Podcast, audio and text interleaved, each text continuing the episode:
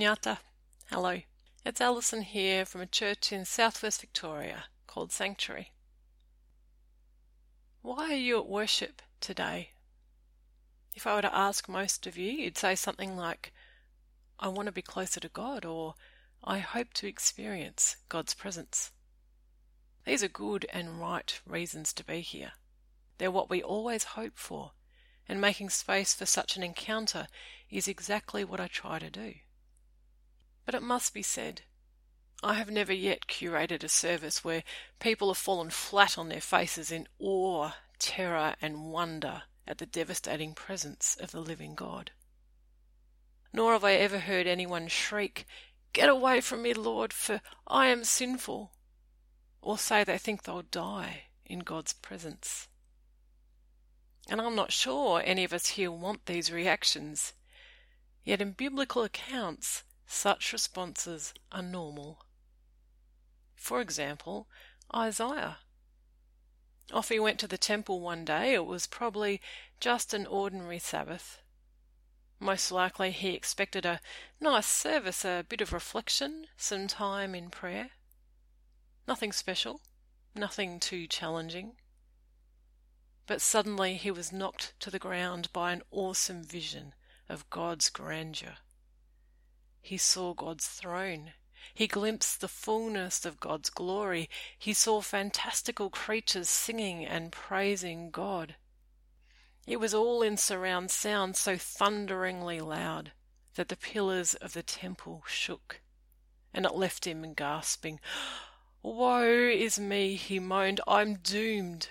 For my words are sinful and my nation is sinful, yet I'm in the presence of the Almighty God. When Peter met Jesus for the second time, there was neither surround sound nor seraphim, but Peter had a similar response to God's presence. He was cleaning his nets after a night of unsuccessful fishing when Jesus came along. Jesus commandeered his boat and used it as a pulpit to teach the crowds. And then he told Peter to head out to sea and lower his nets once again.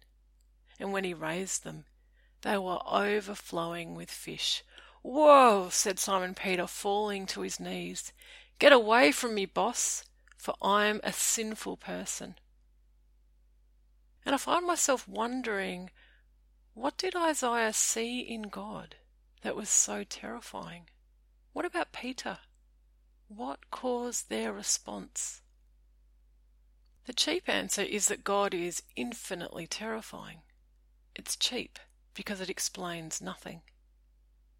The controlling answer is that God is infinitely judgmental and violent, so you'd better behave.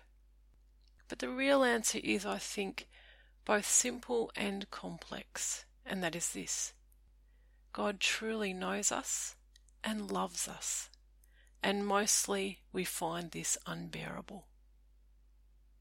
We place our faith in a God who knows us before we are born and who is with us every step of our lives. We place our faith in a God whose love and mercy know no end, and who extends the free gift of grace not just to friends, but to enemies.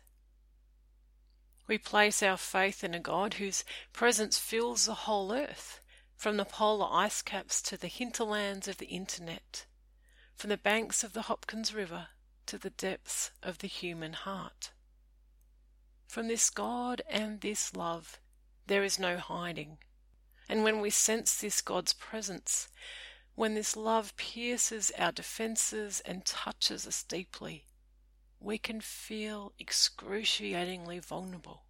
We can feel naked and afraid. Under God's piercing but loving gaze, our masks are stripped away. The illusions that we cling to are exposed, and so too the ugliness in our heart. We are confronted by our fear of forgiveness, our mistrust of free gifts, our reliance on an economy of exchange. We become acutely aware of our sins and limitations and all the ways we block and rupture shalom. Get away from me, Lord, for I'm a sinful person, we might cry with Peter. Or woe is me with Isaiah, for my words are sinful, and so is my nation. And we might stop there. We might push away this love, turn and run from the encounter, and spend the rest of our lives trying to blot it out.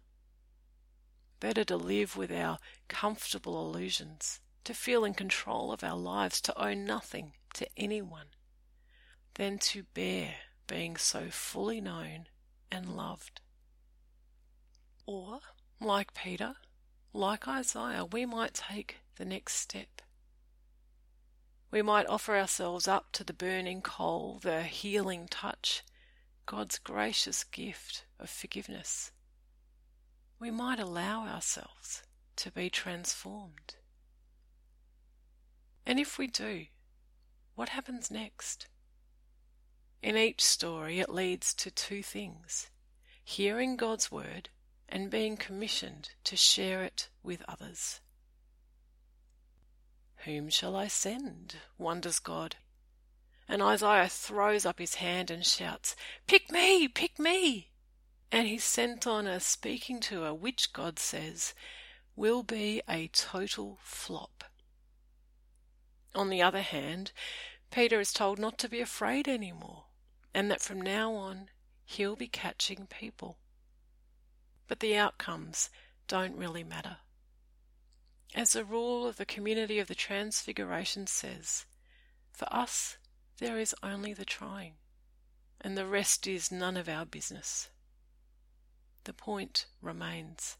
Leaning into an encounter with the loving God turns us around and sends us out to share the good news of this love with others. So, back to the first question why gather for worship?